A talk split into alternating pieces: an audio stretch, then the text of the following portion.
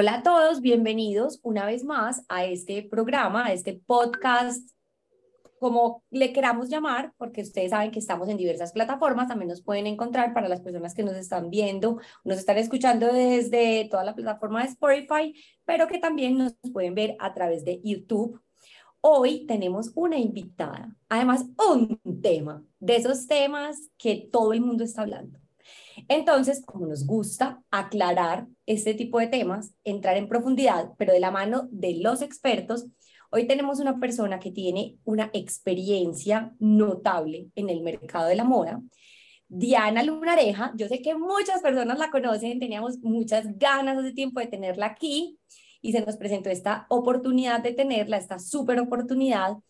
eh, Diana es diseñadora de vestuario de la Universidad Pontificia Bolivariana en Medellín y además estudió marketing y comunicación de la moda en el Instituto Europeo de Diseño en Madrid. Y una experiencia en el mercado de la moda que no se alcanzan a imaginar, entonces ella nos lo va a ir contando en esta, en esta conversación, en este podcast. Aquí vamos a estar conversando muy rico. Hoy vamos a hablar entonces de moda y metaverso. Diani, bienvenida, Ale, ¿cómo estás? Hola Diana, bienvenida, qué gusto tenerte aquí en este nuevo episodio de Hablemos Moda. Sabemos que llevamos un tiempo paradas, pero no queríamos traer a cualquier invitado y de verdad que volver contigo es lo mejor que pudimos haber hecho. Cuéntanos cómo estás. No, muchas gracias, muy contenta de acompañarlas a hablar de este tema que pues a las personas realmente en este momento las tienen fascinadas y yo pues feliz de, de explicarles un poco más sobre eso. Buenísimo, buenísimo. Cuéntanos si quieres un poquito de tu trayectoria, si quieres minimízalo un poquito y sobre todo cómo llegaste al tema del metaverso, qué fue lo que te llamó la atención o qué fue ese catch, ese cachi que te agarró y tú dijiste como que, ok, quiero empezar a ver qué es lo que me tiene preparado, qué es lo que me ofrece porque además fuiste una de las, no, no sé si pioneras, pero sí decir que ya estás muy empapada del tema, ya estás trabajando con el tema y relativamente sigue siendo algo nuevo. Entonces, ¿cómo llegaste ahí?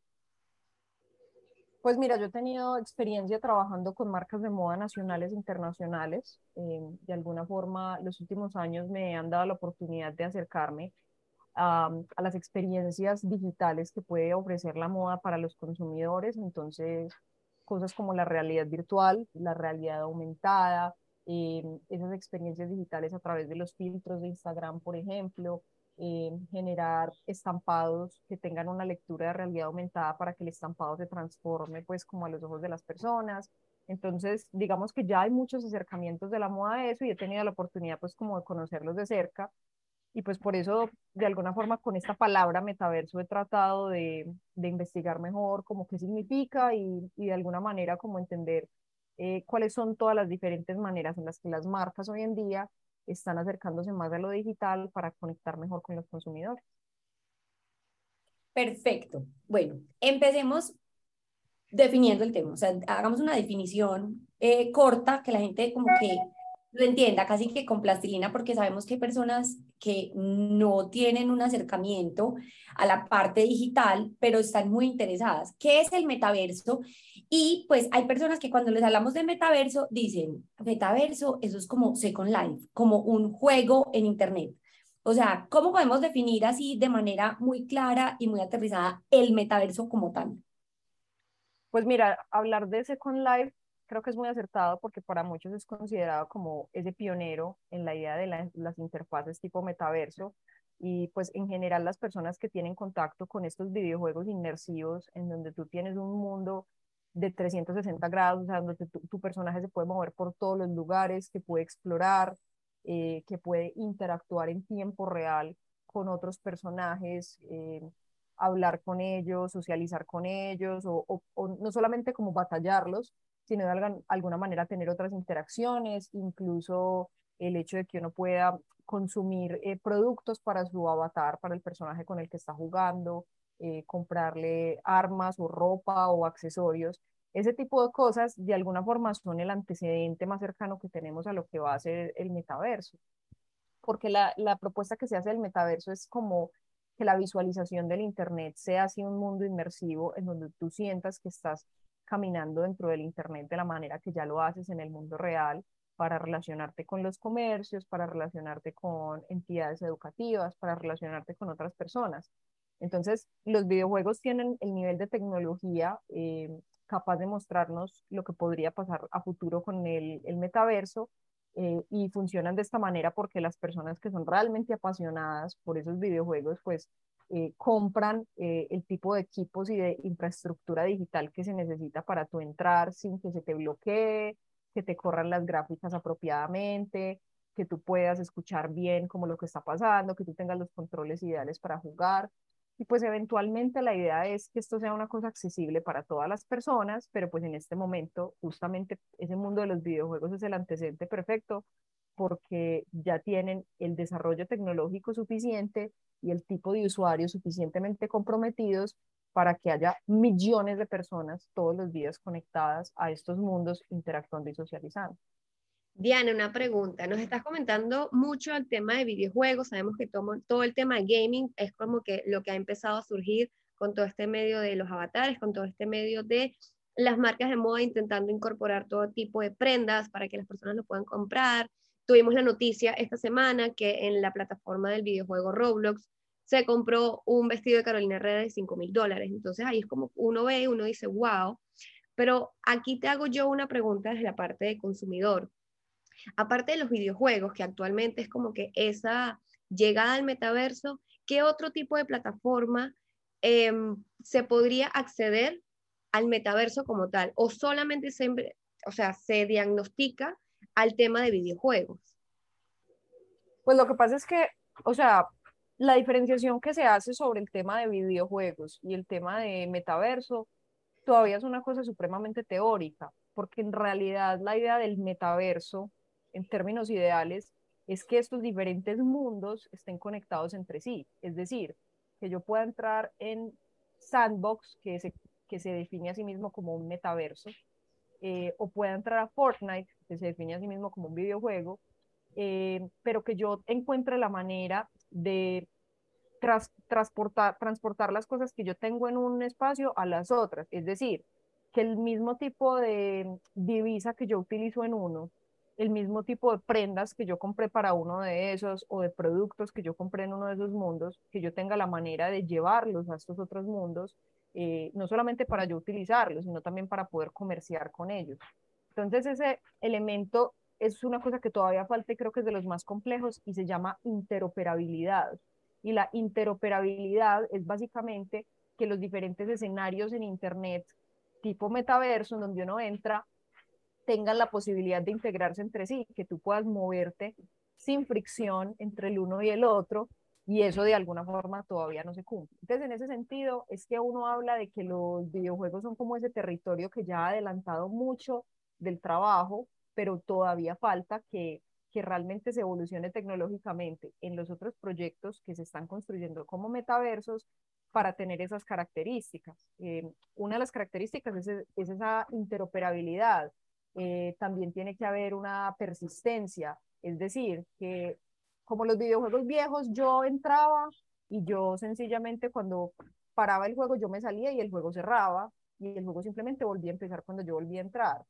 en un metaverso, la idea es que yo me desconecte, pero el mundo sigue. O sea, si hay una fiesta y yo me quiero ir, pues la fiesta no va a parar por mí. Yo llego al otro día y veo que la fiesta siguió. Entonces, esa es otra de las características que tienen que tener estos mundos.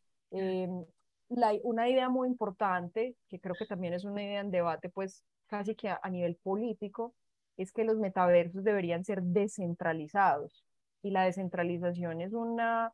es un concepto muy complejo de entender por el tipo de sociedades que nosotros tenemos, pero básicamente es que no haya una sola persona o una junta dueña de un metaverso tomando decisiones, sino que realmente las personas que participan de los espacios puedan intervenir en las decisiones de los espacios y puedan intervenir los espacios individualmente. Es decir, que yo, por ejemplo, yo, Diana, pueda crear mi propia ropa en un metaverso si así lo deseo y pueda comerciar con esa ropa que yo pueda construir espacios en esos metaversos, eh, que yo pueda diseñar aplicaciones y servicios para ofrecerle a otros, no solamente al interior de ese mundo virtual que uno se imagina como un videojuego, sino en general en Internet,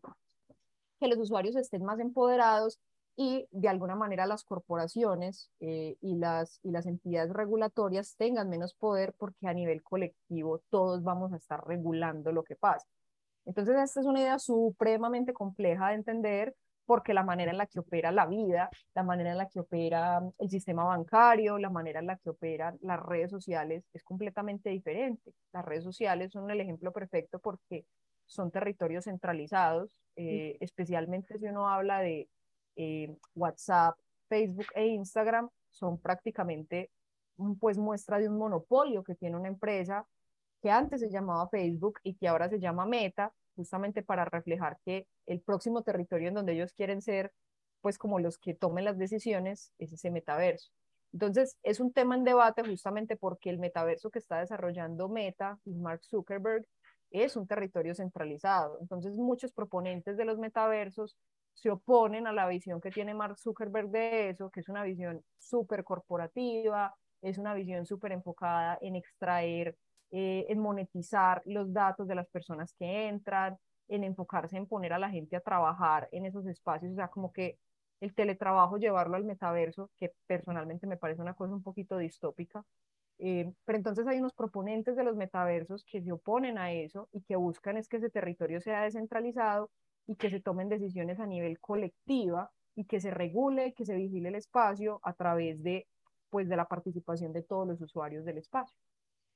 Bueno, entonces para entrar en materia de moda, yo voy a recapitular un poco. Entonces, el metaverso podríamos definirlo como un universo paralelo en el que se vive una realidad virtual, en el que se está viviendo algo totalmente Em, conjunto a lo que se vive actualmente y que ahí, al igual que se opera con regularidad, vamos a encontrar centros comerciales, eh, vamos a encontrar hoteles, o sea, vamos a encontrar toda una vida ahí dispuesta en la que cada persona que ingrese adquiere un perfil que lo puede semejar a su realidad o crear simplemente un avatar, pues no simplemente, de manera más bien compleja, crear un avatar en el que de hecho podría expresar otra realidad y atribuirse, eh, digamos que otras características que tal vez quisiera tener, que puede que en su cotidianidad no tenga. Entonces, si hablamos de que es una realidad virtual en la que existe almacenes, tiendas, moda, hablemos ¿Cómo empieza a incursionar el mundo de la moda en el metaverso? Pues mira, básicamente, si estamos hablando de un escenario que va a ser un escenario social, laboral, comercial, pues obviamente las personas buscan eh, transmitir su identidad en ese espacio y la idea de los avatares, eh, que pues de alguna forma se la heredamos también a los videojuegos, los videojuegos eh, son pues como el territorio en donde más se busca esa personalización, que tú puedas construir un muñequito y lo puedas hacer lo más parecido posible a, ti mismo o justamente lo puedas hacer una fantasía completa de algo que, que no eres en la vida real. Entonces ese es un territorio clave para la moda porque la moda está construida a través de, de generar esas fantasías de lo que somos y lo que podríamos ser, eh, de cómo encajamos en el grupo o nos diferenciamos del grupo. Entonces lo que están haciendo las marcas de moda es participar eh, activamente eh, en esas herramientas de creación de avatares, ofreciendo, por ejemplo, eh, sus prendas o, o, generando colecciones especiales para que tú puedas vestir a tu avatar o comprar tu avatar por tiempo limitado. Nuevamente, los videojuegos son el antecedente más importante. Valenciaga, por ejemplo, está participando en Fortnite. Nike está participando en Roblox, que, con un espacio de hecho bastante interesante, pero básicamente lo que, o sea, el mínimo de lo que las marcas están intentando es generar dentro de esos personajes eh, sus colecciones de moda y buscar que esas colecciones sean equivalentes al producto que ellos están lanzando en la vida real para integrar lo que la gente compra, obviamente una fracción del precio al interior del videojuego, con lo que la gente compra en la vida real para sí misma. Y pues el territorio gamer nuevamente es el ejemplo perfecto porque hay personas que son realmente fanáticas de los juegos, entonces si Valenciaga saca una colección de Fortnite, eh, habrá mucha gente que quiera comprar las prendas, no porque son Valenciaga, sino porque son de Fortnite. Entonces, en ese sentido, esa asociación que las marcas están haciendo es básicamente aliarse eh, con estos nombres digitales que para un tipo de consumidor joven eh, y conectado a ese mundo digital y que no necesariamente se ha preocupado por las dinámicas del lujo o por el prestigio eh, que le ven las personas que están metidas en el mundo de la moda, pues el hecho de que una marca de moda se asocie entonces con esos nombres cool de los videojuegos le permite ganar prestigio justamente con estas nuevas audiencias. Entonces es una forma de acercarse pues a públicos diferentes, eh, engancharlos también pues como a, esas historias que tiene la moda y pues de alguna manera a futuro eh, lo que las marcas están experimentando son nuevas líneas de negocio, pensar de qué manera más adelante podríamos monetizar a tal punto estas prendas hechas de píxeles que nos podríamos estar ahorrando la producción de prendas reales eh, y estar logrando el mismo tipo de, pues, de utilidades.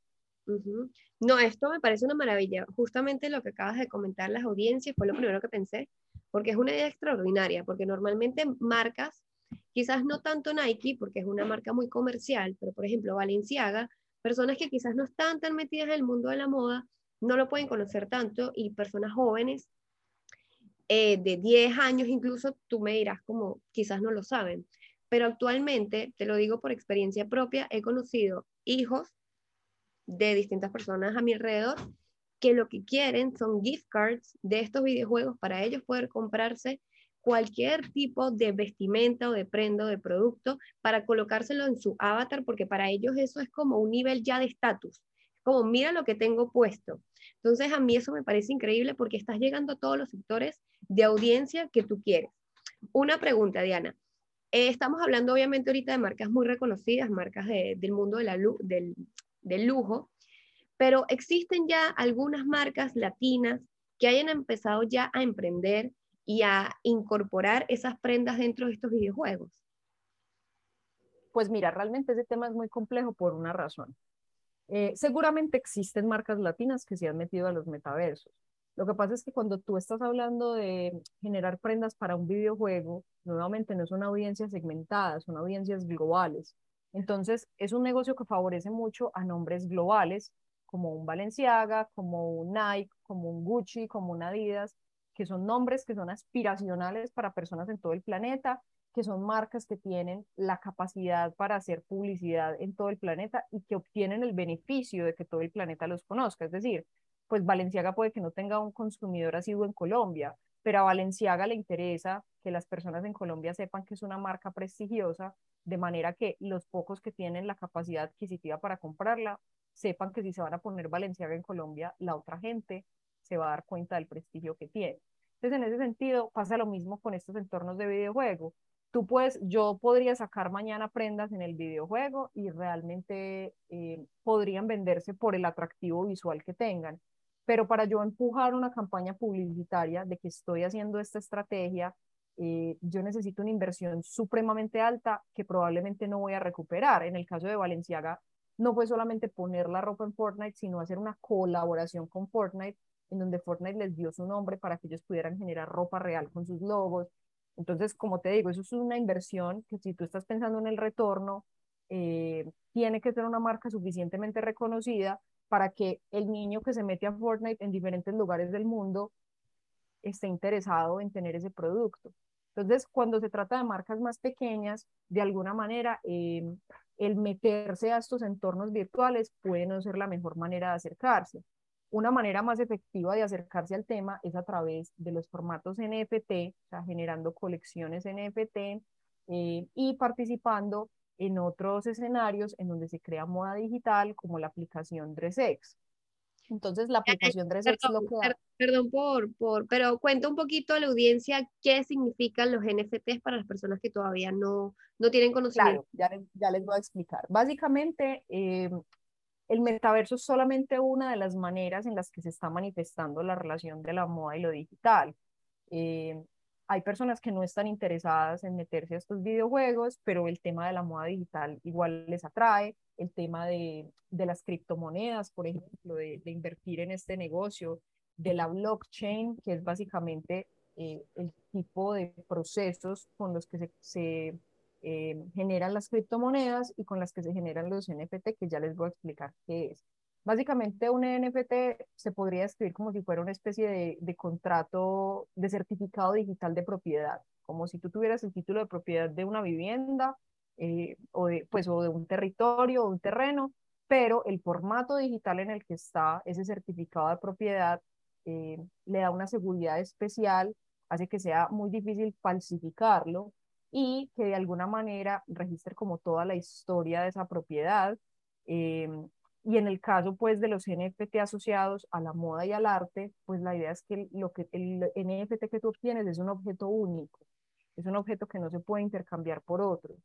como si yo estuviera hablando de, de una obra de arte de Fernando Botero y la Mona Lisa, que son obras de arte, pero no se pueden intercambiar la una con la otra. Entonces lo mismo pasa con los NFT. Entonces, ¿qué está pasando con ese negocio? Está alterando lo que, lo que ha pasado tradicionalmente con el mundo del arte y los artistas están generando eh, NFTs de sus obras para que las personas compren ese certificado digital de propiedad que en casos pues especiales puede valer muchísimo dinero. Entonces, como esto está, esto está dándose en un sistema eh, de divisas tan volátil como son las criptomonedas, que las criptomonedas en este momento pueden, o sea, tú puedes ser millonario si tienes una criptomoneda, si tienes una Bitcoin, eh, pero mañana puede que no, mañana puede que baje y se caiga y se desplome. Entonces, esa volatilidad está haciendo que ese negocio de, las, de los NFTs sea muy volátil también y que mucha gente esté entrando a ese negocio eh, con esa esperanza de hacerse rico con facilidad, eh, con esa esperanza de estar comprando una obra que va a acumular valor en el futuro y que va a ser de alguna forma una inversión. Entonces, con la moda lo que está pasando es que la gente compra NFTs de diferentes marcas de moda bajo esa idea de que esto va a acumular valor en el futuro, de que más adelante este NFT va a tener algún costo adicional y cuando yo lo revenda, pues voy a obtener un, un ingreso extra. Entonces, muchas marcas de moda están abordando este tema de los NFTs, sacando colecciones eh, que pueden verse como ropa virtual, o sea, que puede ser una imagen que te dan en donde tú ves un vestido hecho en 3D, o puede ser incluso un muñequito, o puede ser una ilustración colaborada con un artista, o en el caso, por ejemplo, de marcas colombianas, los NFT que lanzó la marca People del éxito, que son unas chaquetas virtuales, eh, los NFT que lanzó la marca True, que son básicamente eh, también interpretaciones virtuales de diseños de una colección y la gente los podía comprar por internet. Entonces, ¿cuál es el asunto? Por ejemplo, en el caso de los NFT de la marca People,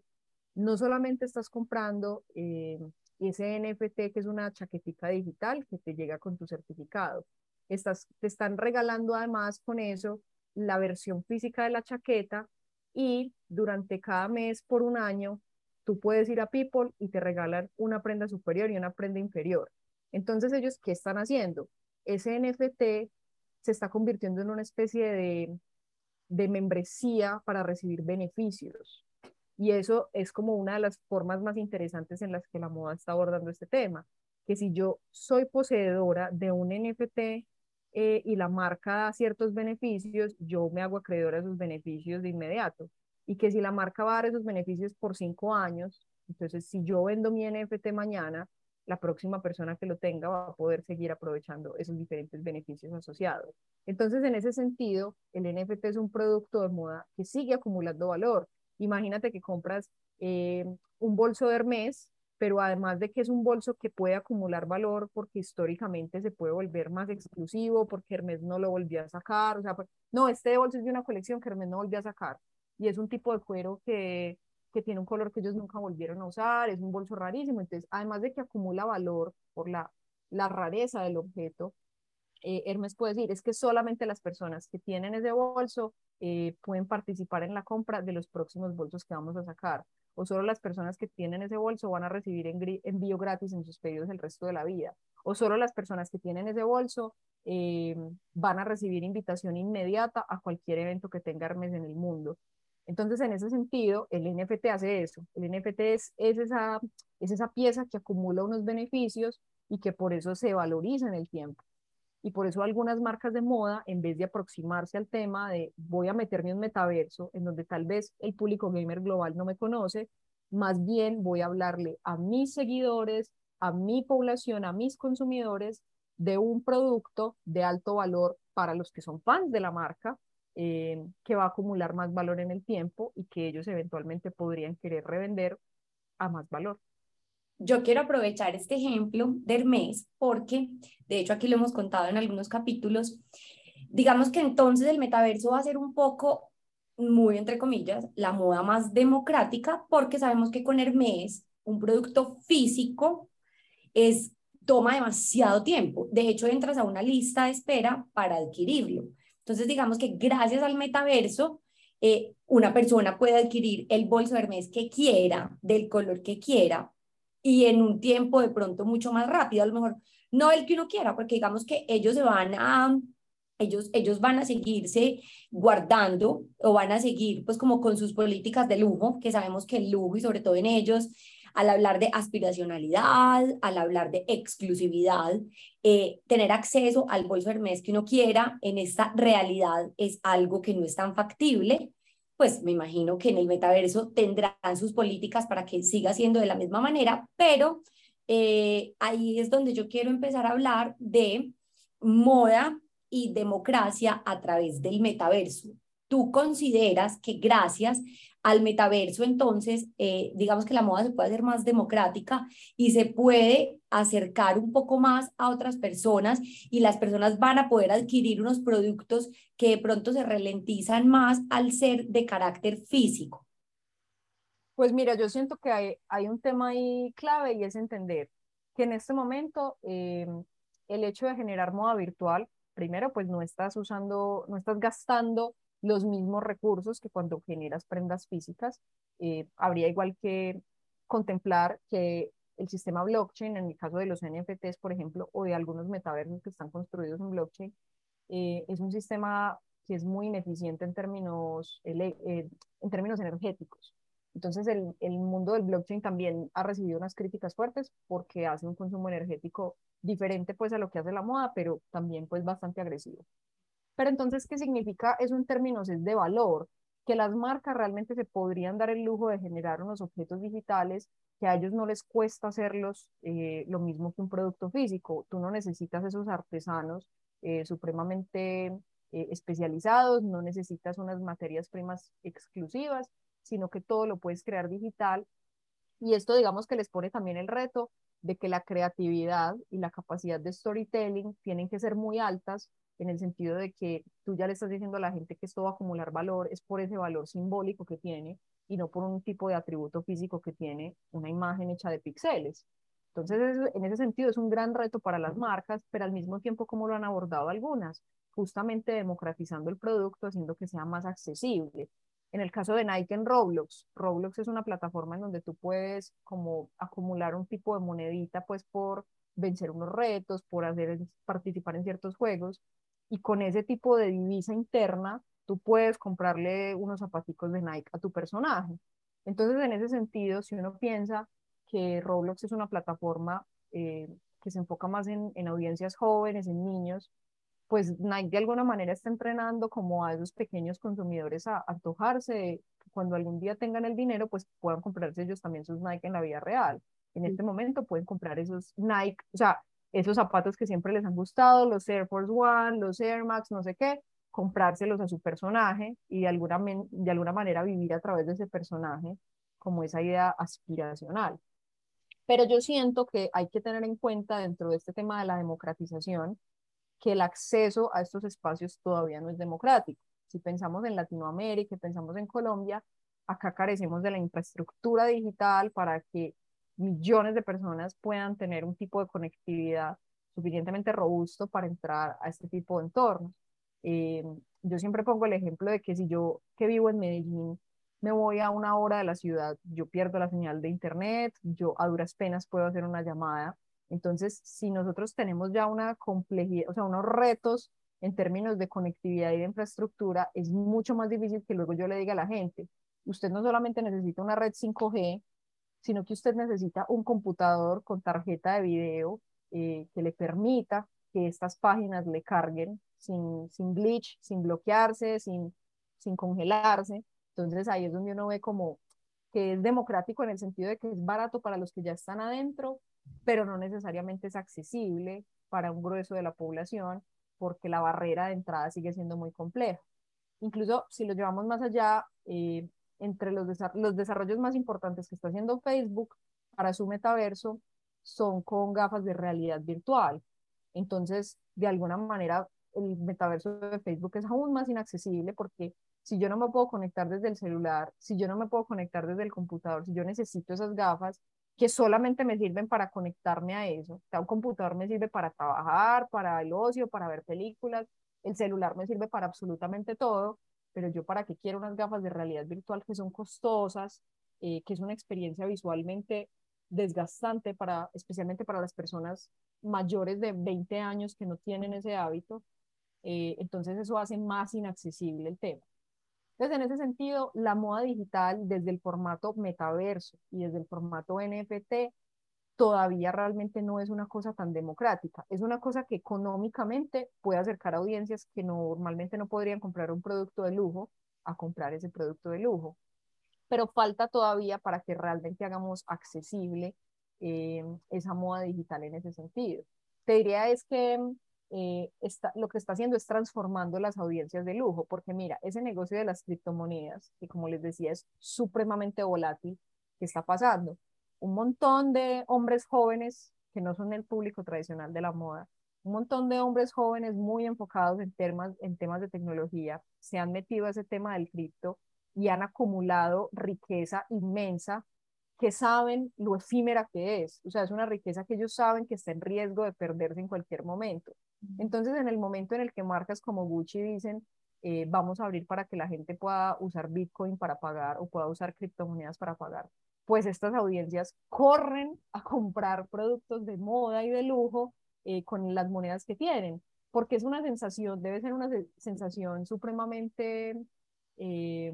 emotiva, emocionante, tú sentir que de un día para otro eres un millonario, pero al mismo tiempo sentir que de un día para otro eso se puede escurrir en la nada. Entonces, claro, estas son audiencias que están supremamente deseosas de presumir el estatus a través de este tipo de productos de lujo y de hacerlo con afán antes de que se les diluya esa riqueza. Cuando tú podrías estar comprando productos de lujo que en cambio van a seguir acumulando valor en el tiempo porque sabes que, que un bolso de Gucci es una cosa que no, no va a desaparecer tan fácil como eh, el valor de una criptomoneda. Entonces, ahí lo que está pasando más que uno decir, eh, la movida interesante es que estamos democratizando la moda virtual, no, la movida interesante es que el lujo está repensando a sus consumidores y está cogiendo un montón de consumidores nuevos, como les digo, mayoría hombres, eh, mayoría hombres jóvenes, que son muy diferentes al tipo de público que normalmente compra un bolso de lujo y estos personajes en este momento están felices como si como niño en una tienda de dulces antojándose de todas las cosas que el lujo les puede ofrecer. Claro, tal cual, porque nunca se imaginaron que podían adquirirlo y es como que ya su manera y dijeron, es mi momento, o sea, tengo la oportunidad, no la puedo desaprovechar. Diana, súper rico todo lo que nos acabas de comentar, de verdad súper enriquecedor, toda la información, es una información que puede estar a la mano, pero la gente como que no se empapa tanto de ello. Yo creo que por último, y la última pregunta que te tengo es para todas aquellas marcas que nos están escuchando en este momento y quieren empezar a ingresar o a, sí, como a nadar un poquito por el tema del metaverso o del NFT o de los blockchain, ¿qué aconsejarías tú por dónde empezar? qué tendrían que hacer o decir como que, mira, en este momento espérense un poquito, esperen que evolucionen un poquito más. ¿Cuál sería tu opinión y cuál sería esa, mm, ese argumento y para estas, todas estas marcas que quisieran empezar? Que contacten a Diana Lunareja. Exacto, además. sí, sí. Al final quiera empezar en el mundo del metaverso, que, que de una vez le escriba a Diana. Por cierto, que se me olvide, Diana tiene podcast. Diana, ¿cómo se llama tu podcast? Se llama El Podcast de Moda. Eh, en mi perfil de Instagram, arroba Diana Lunareja, encuentran eh, el, el link al episodio que es sobre el metaverso, es un episodio robusto, entrevisto a una persona que está muy metida en este tema, entonces les puedo dar muchas luces. Yo qué recomendaría pues a grandes rasgos y es, lo primero es empezar desde el consumidor. O sea, mi consumidor se mete a estos entornos, está dentro de sus prioridades eh, sobresalir en el mundo digital, expresarse de esta manera a través de un personaje virtual. Creería que en Latinoamérica la gran mayoría de consumidores, si yo le estoy hablando a segmentos masivos, eh, lo más probable es que no les interese lo suficiente este tema y que tengan otras preocupaciones y que la forma en la que ellos valoran y expresan su identidad está todavía muy cimentada en cómo se ven físicamente, o sea, no están tan interesados en verse bien en píxeles, sino en verse increíbles físicamente. Si ya tú estás trabajando con unos nichos más específicos, por ejemplo, gamers, eh, segmentos de la generación alfa, es interesante pues abordar esos temas. Pero partir del consumidor siempre va a ser la mejor manera de saber qué tan relevante va a ser esto, qué inversión está dispuesto a hacer mi cliente, no solo en comprar mi producto, sino en meterse en estos entornos, porque es una inversión de tiempo y de dinero y de conocimiento, tú entender estos entornos y meterte a ellos. Entonces ese es el primer tema. El segundo es, ¿qué voy a ofrecer de valor en ese mundo? Eh, el storytelling es súper importante ahí, o sea, de qué manera voy a contar una historia en donde se articule bien el ADN de mi marca y los valores que se están promoviendo en estos espacios para que yo genere una cosa consistente en el tiempo, que tampoco es como que voy a sacar una colección metaverso y luego me voy a olvidar de eso y mi próxima colección va a ser sobre otra cosa, no. Esto tiene que ser un tema que se desarrolle con consistencia. Si miran el caso de marcas como Gucci, como Louis Vuitton, van a ver, eh, como Nike, van a ver que son marcas que están haciendo todo tipo de inversiones en estos entornos justamente para no poner todas las fichas en una jugada, están haciendo muchas jugadas a la vez para garantizar que ese consumidor digital que están construyendo siga encontrando una oferta amplia de productos y servicios de ellos en los diferentes escenarios digitales que hay. Entonces, la consistencia es muy importante. Si son marcas que creen que su consumidor definitivamente no tiene nada que ver con esto, la invitación es muy clara. Simplemente súbale un poquito el nivel a su madurez digital. Es decir, si usted ya educó a su consumidor para que le compre por Internet, piense cuál es el paso a seguir